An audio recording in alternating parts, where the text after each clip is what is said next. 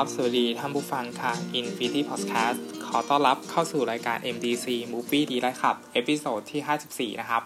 ก็สัปดาห์ที่แล้ว MDC งดไปนะครับ เนื่องจากฟอร์มไม่สบายนะครับ ป่วยไม่มีเสียงนะครับ ก็เลยมาจัดรายการไม่ได้นะครับสำหรับสัปดาห์นี้ก็กลับมาปกติเช่นเดิมนะครับ ก็รีวิวภาพยนตร์เหมือนเดิมนะครับ เรื่องแรกคือภาพยนตร์ documentary เรื่อง Girls Don't Cry นะครับ ของผู้กำกับพี่เต๋อนวพล ทำลงรัตนาฤทธิ์นะครับ ก็อันนี้เราคิดว่าใครหลาย ๆ คนน่าที่จะไปดูภาพยนตร์สารคดีเรื่องนี้แล้วนะครับ หรือว่าใครที่เป็นแฟนคลับ BNK48 เนี่ยคิดว่าไม่น่าที่จะพลาดแน่นอนนะครับ ก็ตัวสารคดีเนี่ยเล่าเรื่องราวเกี่ยวกับความเป็นไปที่มาที่ไปนะครับของวง BNK48 นะครับ แล้วก็พาเราไปรู้จักกับน้องๆสมาชิกวง BNK48 เนี่ย ได้อย่างดีนะครับ เราคิดว่าสารคดีเนี่ยสามารถสะท้อนการการดำรงอยู่ของความหลากหลายนะครับ ที่ที่ผ่านการนั่งสัมภาษณ์ของน้องๆนะครับ ซึ่ง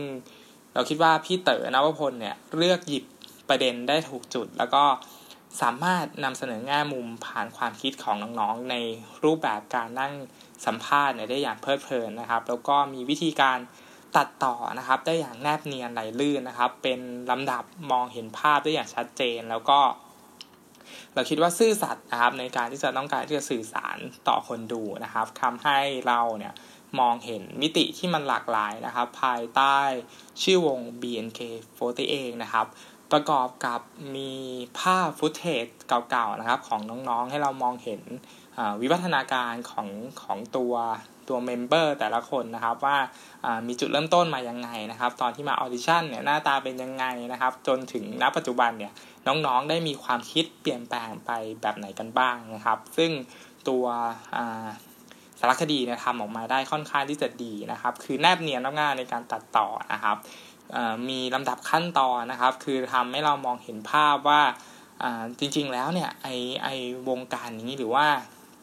หรือว่าวงนี้เนี่ยมันจะมีเบื้องลึกเบื้องหลังอะไรที่มันน่าสนใจนะครับ แล้วก็ทำให้เรามองเห็นความเป็นชนชั้นนะครับ แน่นอนว่ามันต้องมีคนที่อยู่ข้างบนนะครับ คือคนที่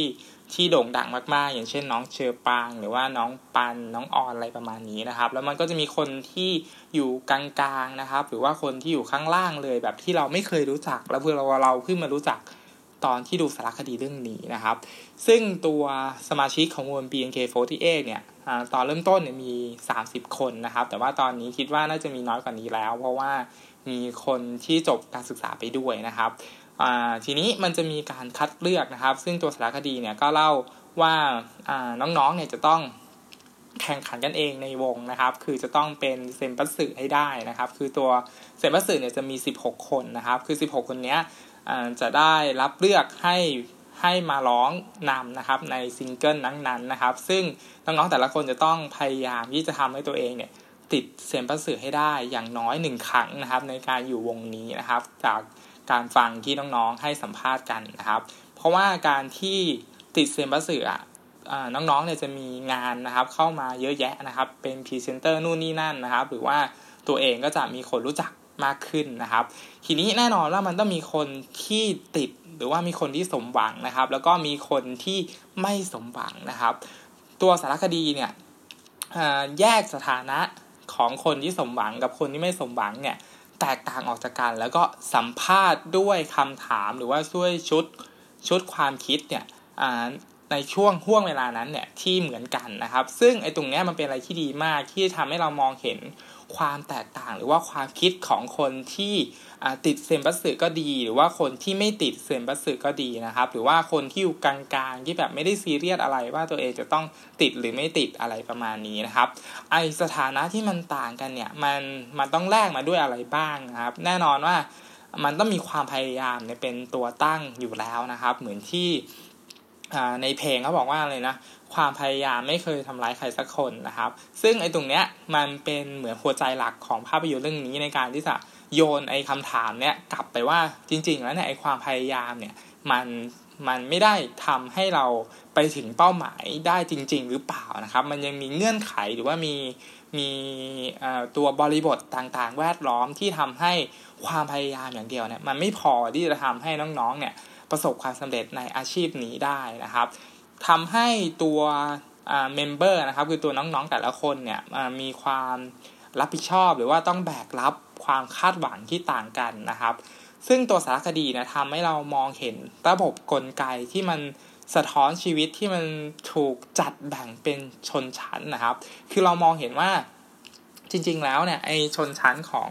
ของ BNK ที่มาสะท้อนผ่านการนั่งสัมภาษณ์ของน้องๆเนี่ย มันเป็นความคิด ที่เกิดขึ้นจากน้องๆเองที่มีต่อไอระบบนี้ที่มันค่อนข้างที่จะเป็น dark side นะครับ ในแง่มุมที่ที่เราอาจจะไม่เคยเห็นมาก่อน หรืออาจจะไม่เคยเคยสัมผัสหรือว่าเคยเข้าใจมันว่าจริง ๆ แล้วเนี่ยคือแน่นอนว่า BNK48 เนี่ยถ้าใครไม่ได้ติดตามเนี่ยอย่างเช่นตัวฟอร์มเนี่ยก็ไม่ได้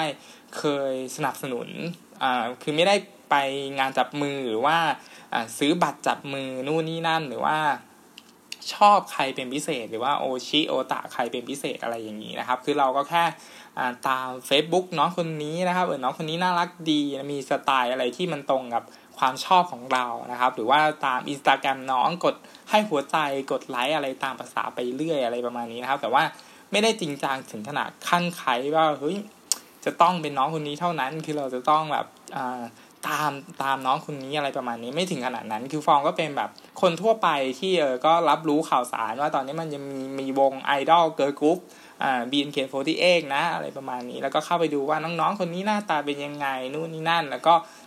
ตามให้กำลังใจน้องๆที่ไม่ดังนะครับ คือ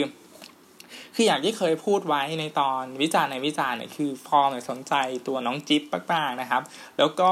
มีความคาดหวังก่อนที่จะได้ดูด็อกิเมนทารีเรื่องนี้ว่า อยากที่จะเข้าไปฟังว่าเฮ้ยน้องจิ๊บเนี่ยมีความคิดยังไงนะครับ ซึ่งอันนี้มันเป็นอะไรที่ที่เราคิดว่าเฮ้ยเราได้สำหรับสารคดีเรื่องนี้มาก ๆเลยนะครับ เพราะว่าตัวสารคดีเนี่ยมันมีความยาวร้อยสิบนาทีนะครับ ซึ่งแน่นอนว่า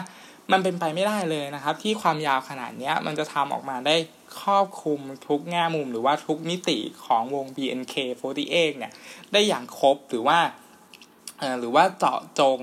แบบ แบบรู้ลึกแบบอินไซต์มากๆเนี่ยมันคงเป็นไปไม่ได้นะครับ เพราะฉะนั้นแล้วเนี่ยตัวภาพยนตร์จึงจะต้องหาน้ำหนัก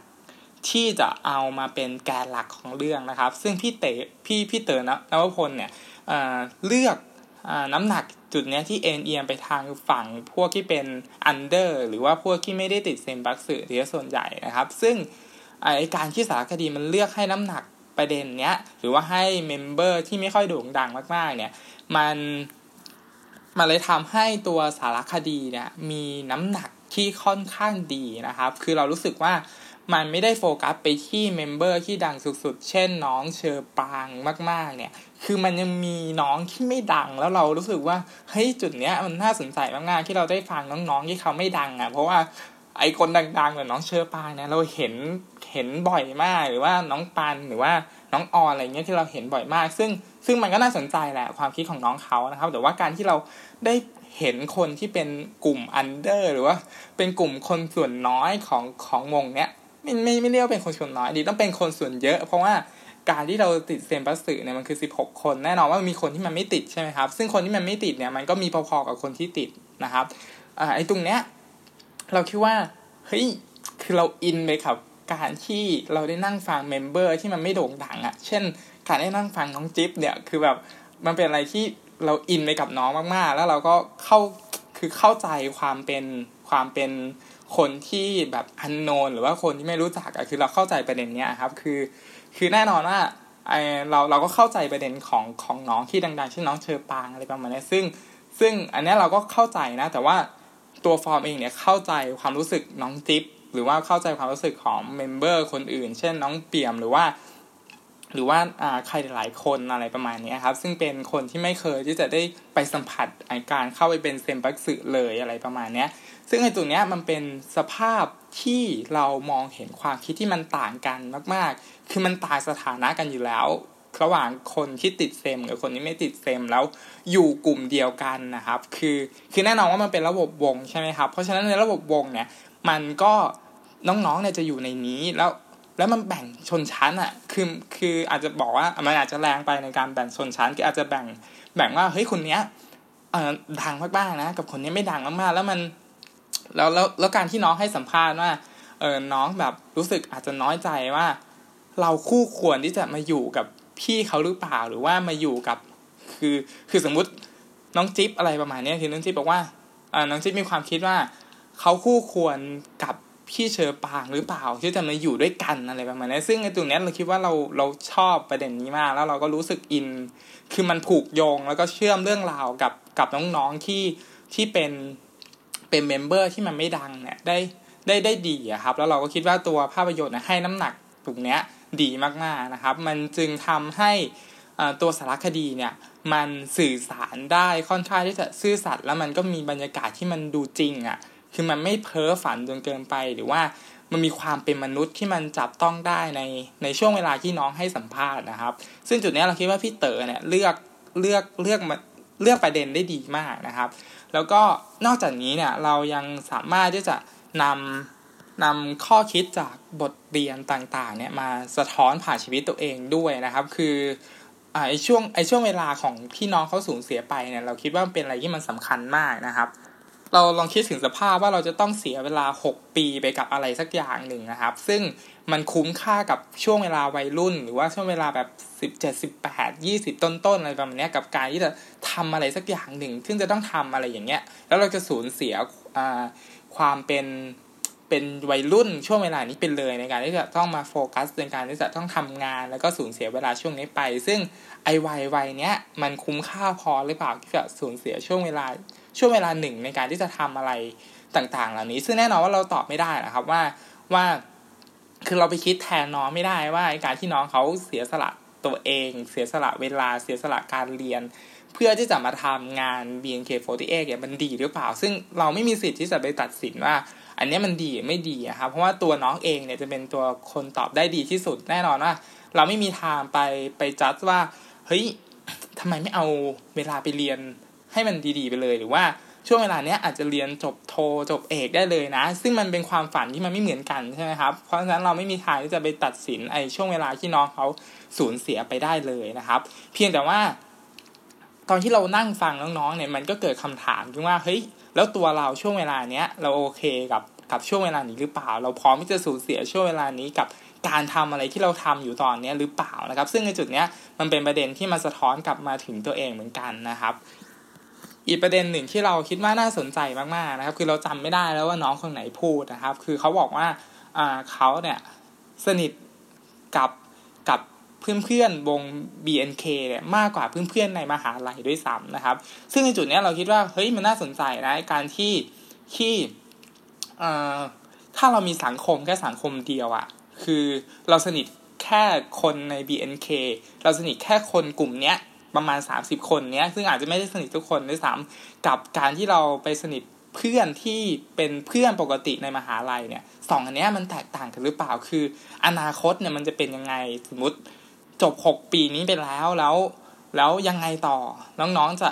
เป็นยังไงต่ออะไรประมาณนี้ ซึ่งเราอาจจะคิดไกลไปนิดหนึ่งว่า เออ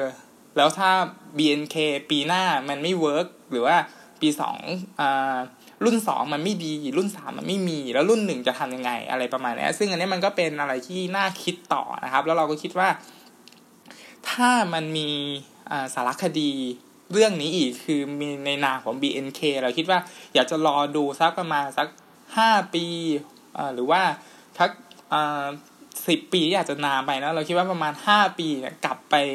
สัมภาษณ์น้องใหม่อีกครั้งหนึ่งน้องๆชุดเนี้ยที่ให้สัมภาษณ์ตอนตอนเกิดร้อนคายเนี่ยอีกครั้งหนึ่งแล้วน้องๆเนี่ยมีชีวิตยังไง และมีความคิดยังไงนะครับ ซึ่งจุดเนี้ยมันน่าสนใจมากๆที่ตัวสารคดีเนี่ยจะตามไปต่อถึงช่วงเวลานั้นนะครับ ทำให้ท้ายสุดแล้วนะครับภาพยนตร์เรื่อง BNK48 Girls Don't Cry เนี่ย เราคิดว่าตัวงานเองเนี่ยไม่ใช่สารคดีที่คนทั่วไปไม่สามารถที่จะรับชมได้นะครับ คือมันไม่ใช่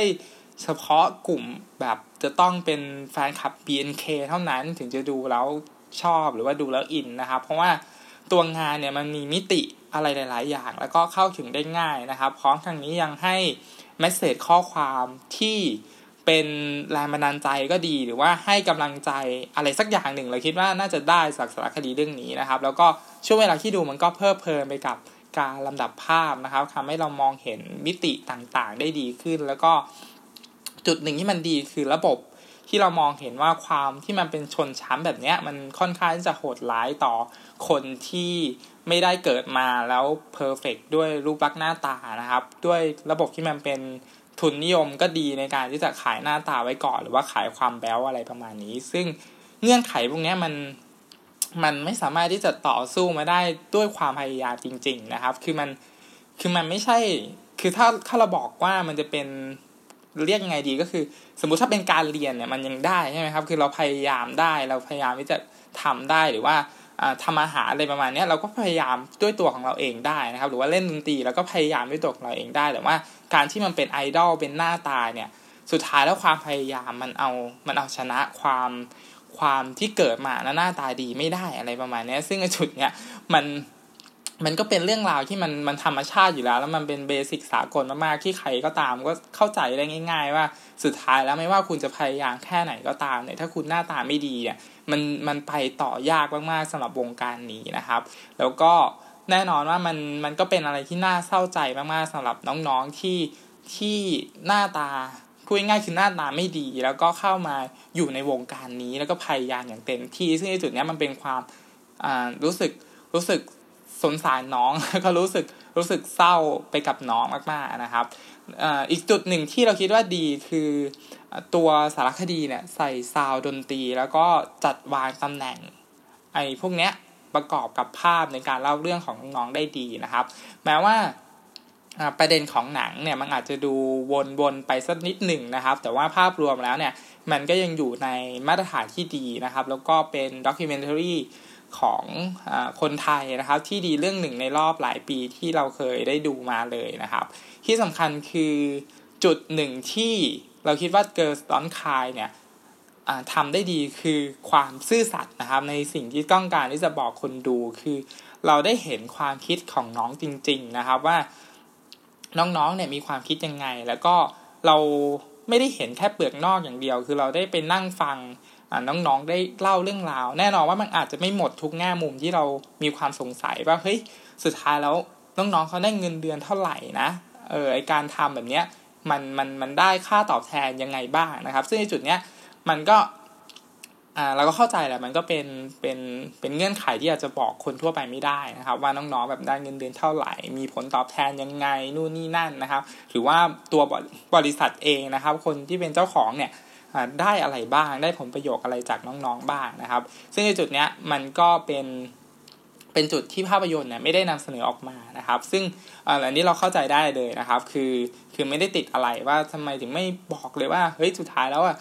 เจ้าของบริษัทมันได้อะไรบ้าง หรือว่ามันเอาน้องๆมาเป็นทาสในการที่จะขายขายน้องๆอะไรพวกนี้แล้วโอ้น้องๆได้ฝึกกันหนักมาก แล้วบริษัท ไม่ได้ทำอะไรเลย หรือหรือบริษัทแค่ PR การตลาดอย่างเดียว แล้วก็รอที่จะได้รับผลประโยชน์จากน้องๆ อะไรเอาน้องๆมาเป็นแรงงานทาสอะไรประมาณนี้ซึ่งไอประเด็นเนี้ยเราก็เข้าใจแหละมันมันคงไปถึงไม่ได้หรือว่านำเสนอไม่ได้แน่นอนนะครับ ก็สุดท้ายแล้วนะครับ เราก็คิดว่าสารคดีเรื่องนี้อย่างน้อยๆเนี่ยมันก็ทำให้เราได้นั่งฟังหรือว่าตั้งใจฟังอย่างมากพอคือ คือด้วยความที่มันเป็นภาพยนตร์ด้วยครับ แล้วเราได้นั่ง ฟังน้องๆอย่างอย่างตั้งใจจริง ๆ ในโรงภาพยนตร์ แล้วก็ไม่มีอะไรมาขัดขวางคือเราฟังด้วยใจจริง ๆ เนี่ยไอ้จุดเนี้ยเราคิดว่ามันทำให้เราไม่รีบที่จะตัดสินหรือว่าด่วนสรุปหรือว่าไปจัดว่าไอ้ตรงเนี้ยมันไม่ดีตรงนี้มันดีตรงนี้มันมันควรจะเป็นอย่างนี้สิหรือว่ามันมันทำไมไม่ไปทำอย่างนี้นะ อะไรประมาณเนี้ยไอ้จุดเนี้ยเราแทบจะไม่มีความไม่มีความคิดช่วงขณะที่ดูเลย คือเราตั้งใจฟังแมสเซจที่น้องแต่ละคนต้องการที่จะสื่อสาร ซึ่งแน่นอนว่า 80%ของสารคดีเนี่ยเป็นการนั่งสัมภาษณ์น้องๆครั้งนั้นเลยนะครับทำให้เราคิดว่าเฮ้ยจริง ๆ แล้วเนี่ยอไอทุกเรื่องในสังคมนี้ครับมันควรที่จะมีที่ทางได้พูดหรือว่ามีมีวิธีการในการที่จะสื่อสารเนี่ยให้มันเยอะขึ้น คือแน่นอนว่า มันคงนำทุกเรื่องมาเป็นสารคดีไม่ได้นะครับ แต่ว่า ถ้าเรามีพื้นที่พื้นที่หนึ่งให้คนได้พูดหรือว่าให้ให้เราได้รับฟังกันเยอะ ๆ เนี่ยไอจุดเนี้ยมันน่าจะเป็นอะไรที่มันดีแล้วก็เป็นทางออกในการแก้ปัญหาอย่างมากเลย แล้วก็ก็คิดว่าภาพยนตร์ BNK48 Girl Don't Cry เนี่ยน่าที่จะให้ประเด็นเนี้ยหรือว่าให้เราได้ตระหนักว่าจริง ๆ แล้วเนี่ยการที่เราได้รับฟัง หรือว่าฟังด้วยใจอย่างจริง ๆ เนี่ยมันมันดีแค่ไหนแล้วก็ เราไม่จำเป็นเลยนะครับ ที่จะต้องรีบตัดสินนะครับ หรือว่าด่วนสรุปหรือว่าไปไปอมอบความคิดของตัวเอง หรือว่าให้กับประเด็นต่างๆเหล่านั้นนะครับ ยกตัวอย่างยกตัวอย่างเช่นง่าย ๆ นะครับ สมมุติมีเรื่องเรื่อง เรื่องคนขับแท็กซี่นะครับ หรือว่าอาจจะเป็นสารคดีเกี่ยวกับวินมอเตอร์ไซค์ซึ่งเราไม่เคยเห็นเลยนะ คือเราไม่เคยไปนั่งฟังนะว่าพี่วินมอเตอร์ไซค์เนี่ยเขามีความคิดยังไงในการที่มีมี Grab อะไรพวกเนี้ยหรือว่ามีมีนู่นนี่นั่น หรือว่าพนักงานแมคโดนัลล์อะไรประมาณนี้ซึ่งมันไม่เคยมีสารคดีอะไรพวกนี้ให้เราได้ฟังความคิดของพวกเขาเลยอะไรประมาณนี้ครับ ซึ่งอันเนี้ยมันก็เป็นตัวอย่างที่ดีของภาพยนตร์ไทยอีกหนึ่งเรื่องนะครับสำหรับภาพยนตร์เรื่อง Girls Don't Cry นะครับ สำหรับเรื่องที่2นะครับคือภาพยนตร์เรื่อง Crazy Rich Asian นะครับ ก็อันนี้เป็นภาพยนตร์ที่ดัดแปลงมาจากนิยายขายดีนะครับพอดเรื่องเนี่ยคือละครน้ำเน่าหลังข่าวดีๆนี่เองนะครับ เป็นเรื่องราวความสัมพันธ์ของชายหนุ่มอภิมหาเศรษฐีนะครับ กับหญิงสาวผู้ต่ำต้อยนะครับ ไม่มียศถาบรรดาศักดิ์นะครับ แล้วก็ตัวผู้หญิงนะครับ หญิงสาวคนนี้ต้องต่อสู้ชีวิตดิ้นรนนะครับ แล้วก็ รักฝ่ายชายนะครับ โดยที่ไม่ได้รู้มาก่อนเลยว่าฝ่ายชายเนี่ยร่ำรวยแค่ไหนนะครับ คือรักด้วยความใส่ซื่อบริสุทธิ์จริง ๆ นะครับ สุดท้ายแล้วเนี่ยก็มารับรู้นะครับว่าแบ็กกราวของชายหนุ่มที่เธอหลงรักเนี่ยคืออภิมหาเศรษฐีนะครับ แล้วก็ครอบครัวเป็นตระกูลที่ใหญ่มากนะครับนำมาซึ่งการฟาดฟันกับแม่สามีนะครับ ที่ปูทางอนาคต ไว้ให้ลูกชายคนเดียว ผู้สืบทอดมรดกวงตระกูลอะไรประมาณนี้นะครับ นางเอกผู้ต่ำต้อยของเราจึงต้องหาวิธีนะครับ ในการที่จะเอาชนะแม่สามีให้ได้นะครับ โอ้โห เรื่องราวแบบนี้นี่มันจำเจแล้วก็เป็นขนบธรรมเนียมตัวละครแบบตะวันออกมาก ๆนะครับ คือเราคือบทภาพยนตร์มันคือละครไทยดีๆนี่เองนะครับที่เราเคยดูมาตั้งแต่จำความได้เลยนะครับ ทีนี้เราถามว่า แล้วอะไรกันนะครับที่ทำให้เราชื่นชอบภาพยนตร์เรื่องนี้ทั้งทั้งที่พอดเรื่องเนี่ยมันจำเจนะครับ แล้วก็เดาทางได้ตลอดทั้งเรื่องเลยนะครับ สิ่งที่เราชอบนะครับ คือเราคิดว่าตัวภาพยนตร์เนี่ยสามารถสร้างบรรยากาศให้เราคอยตามไปกับไอความจำเจ พวกเนี้ยได้ดีนะครับ คือคืออาจจะด้วยความที่ฟอร์มเนี่ยไม่ค่อยได้ดูละครไทยด้วยซ้ำนะครับ เลยทำให้พอเรามาดูพอดเรื่องแบบนี้ก็เลยรู้สึกรู้สึกอิน คือไม่ใช่อินเรารู้สึก รู้สึกสนุกไปกับความสัมพันธ์ของตัวละครแบบนี้นะครับ แล้วก็แม้ว่าความรักของคู่พระนางมันอาจจะดูสาบฉวยด้วยด้วยเหตุผลในตอนเริ่มต้นนะครับ แต่ว่าทั้งหมดเนี่ยมันก็ยังส่งมอบอารมณ์ที่มันที่เรารู้สึกว่ามันสร้างสารรค์อะแล้วมันก็รู้สึกสนุกสนานแน่นอนว่ามันมันฟิลกู๊ดไปตามคู่พระนางนะครับ คือคือยิ่งดูแล้วยิ่งชอบไปเรื่อยๆคือมันเพิ่มระดับความชอบไปเรื่อยๆ จนหนังมันจบลงนะครับ แน่นอนว่าตัวละคร แวดล้อมเนี่ยก็มีผลมากๆนะครับ ที่ทำให้คู่พระนางเนี่ยรู้สึกรู้สึกโดดเด่นขึ้นมา แล้วก็ตัวละครแวดล้อมมันทำให้ภาพยนตร์เนี่ยมันสนุกด้วยลีลาท่าทางที่มันตลกตลกแล้วก็มีไดอะล็อกที่มันฮามากๆสอกแทรกอยู่ตลอดเวลาประกอบด้วยงานภาพแล้วก็ดนตรีประกอบนะครับ ที่ทำให้เรารู้สึกเพลิดเพลินตลอดการรับชมคือเราเราขำมากๆ ตอนที่ดูภาพยนตร์เรื่องนี้นะครับ แล้วก็ วิธีการลำดับภาพนะครับคือคือมันยังให้แมสเซจข้อความที่ทำให้เรามองเห็นมิติบางอย่าง ระหว่างคนรวยกับคนธรรมดาสามัญได้อย่างชัดเจนแล้วก็จับต้องได้นะครับ ส่วนที่สำคัญจริง ๆ ของภาพยนตร์เรื่องนี้แน่นอนว่ามันคงหนีไม่พ้นคู่พันนางนะครับ ที่เปรียบเสมือนหัวใจหลักสำคัญที่คอยช่วยที่จะพายในเรื่องเนี่ย มันขยับขยายไปข้างหน้าได้ได้ดีแล้วก็มีเสน่ห์นะครับ คือตัวนางเอกเนี่ยตอนเราดูตอนแรกเราคิดว่าเฮ้ยไม่ค่อยแบบมีเสน่ห์มากๆเท่าไหร่นะครับ แต่ว่าพอดูไปเรื่อยๆแล้วเฮ้ยมันเริ่มสวยขึ้นอะ คือเรารู้สึกว่า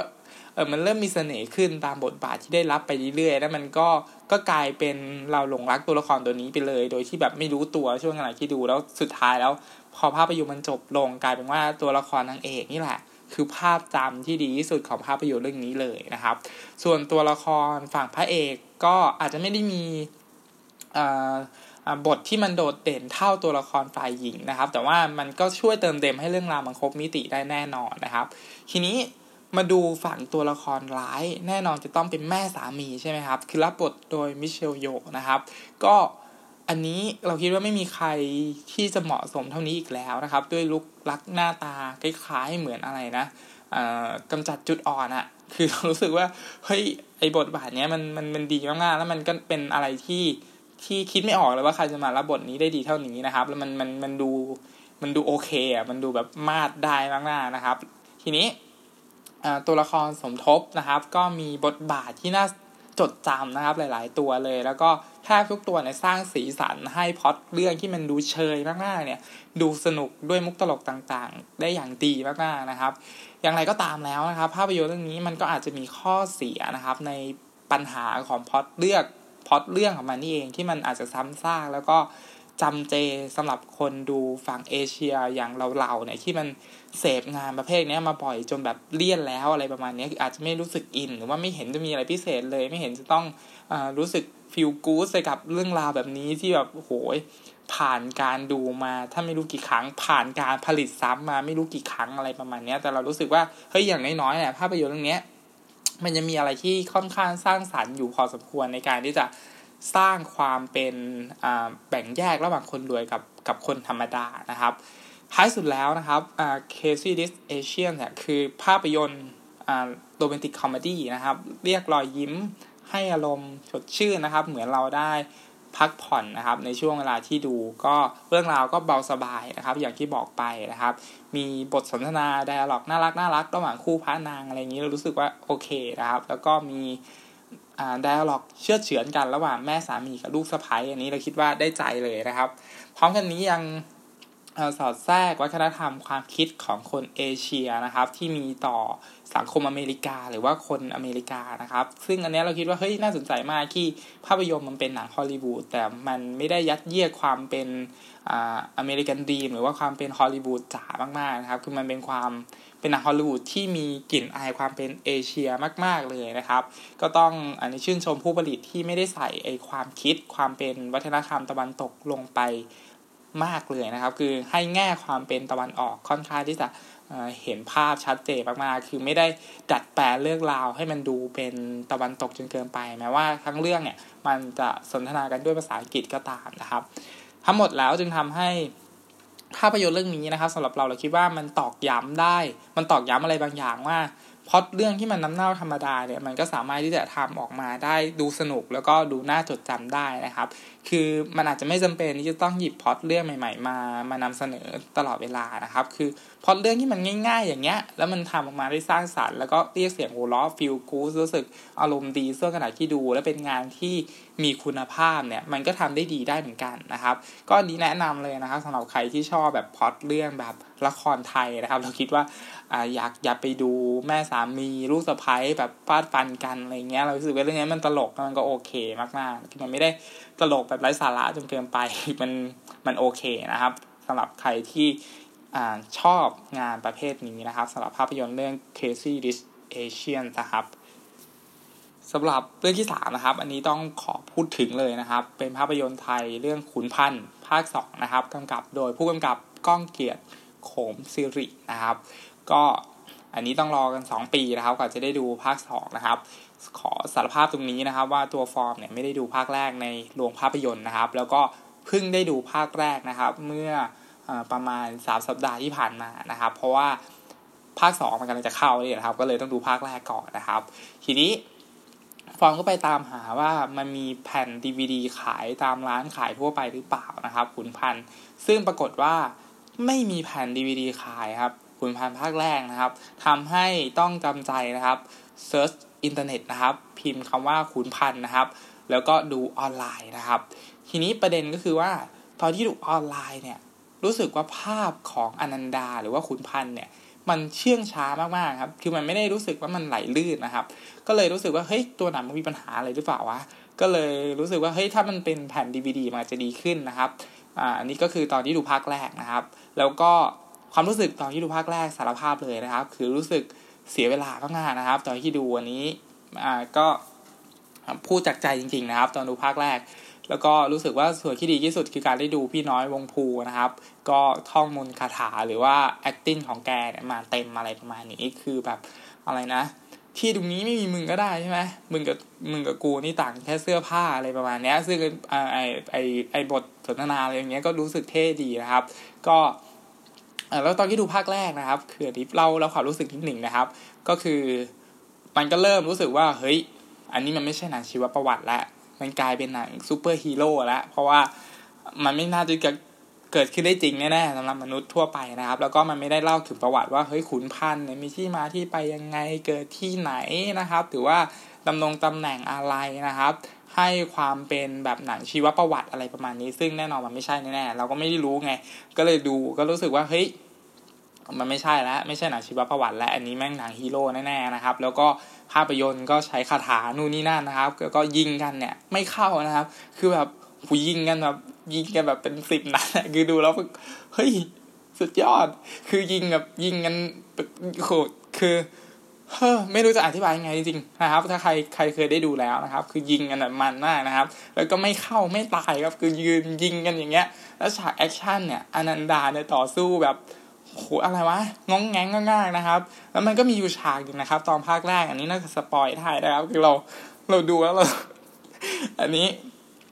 นะครับก็คืออนันดาเนี่ยคือพยายามที่จะช่วยนะครับ แบบพวกชาวบ้านอะไรประมาณนี้ที่แบบคือตัวขุนพันธ์เนี่ยเขาก็ไปกบดานใช่ไหมครับ อยู่ที่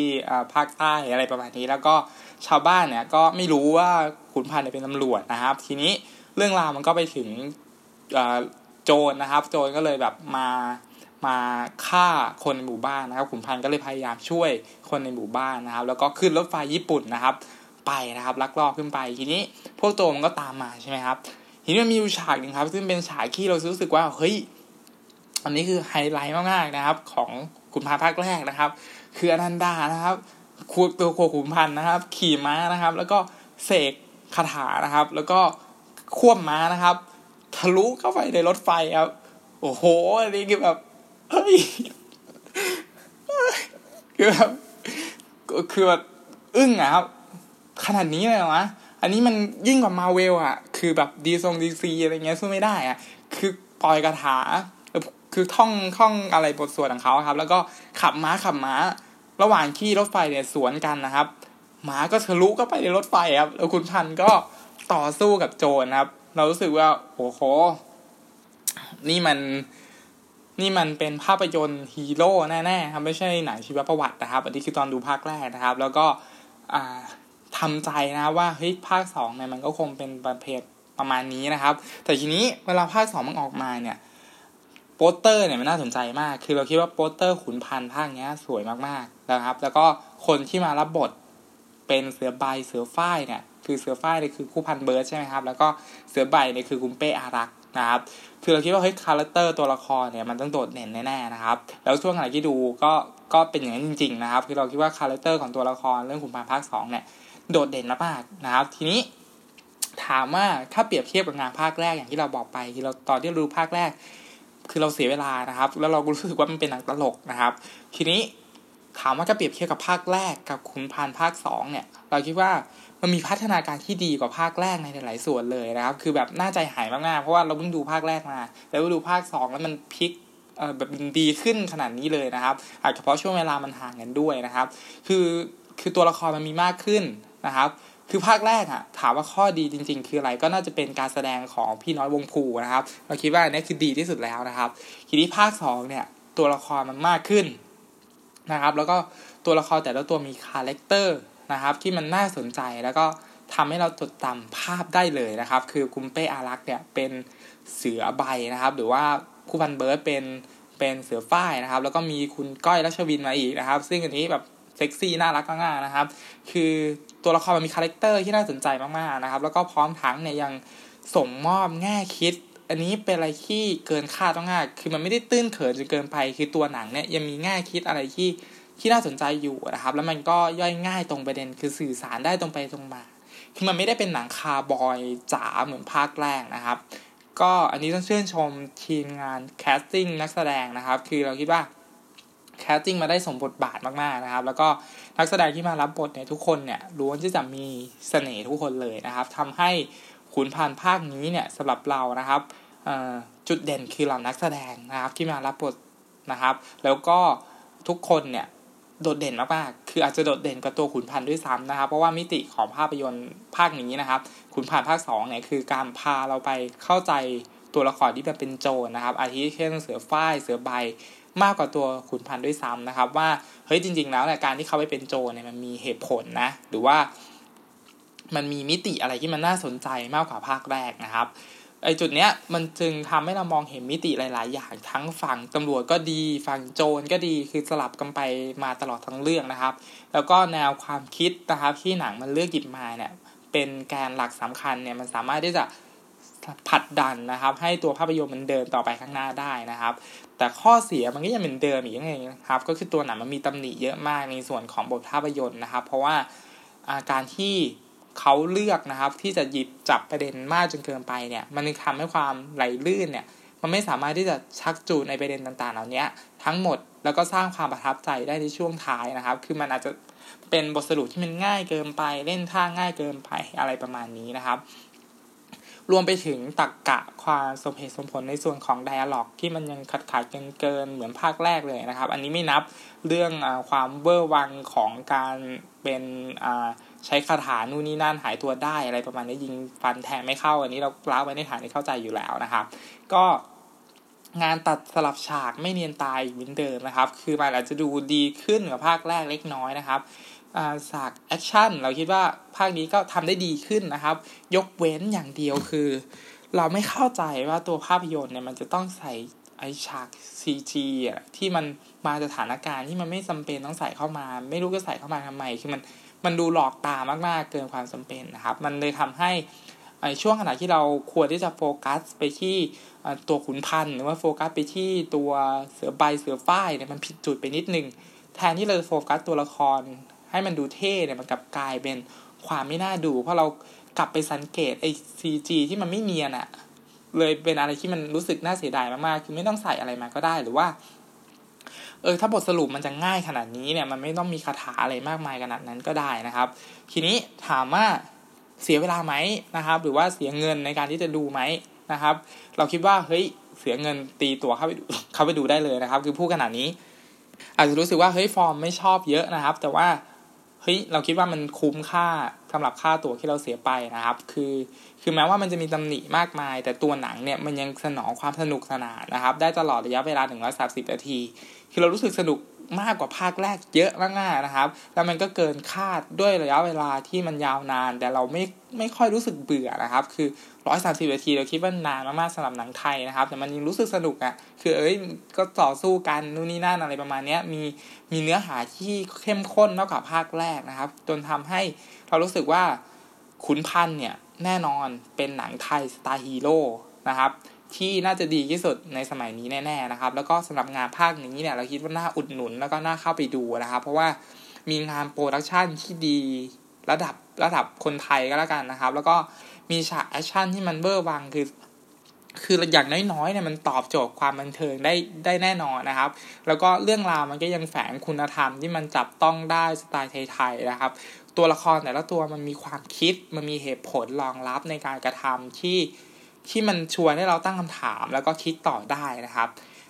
จุดที่ดีมากๆคือนักแสดงที่มารับบทเนี่ยมีเสน่ห์ทุกคน แล้วก็ตัวละครทุกตัวมีคาแรคเตอร์ที่โดดเด่นนะครับ แม้ว่าน้ำหนักในการจัดวางเส้นเรื่องเนี่ยหรือว่าบทภาพยนตร์มันจะไม่ดีก็ตามนะครับ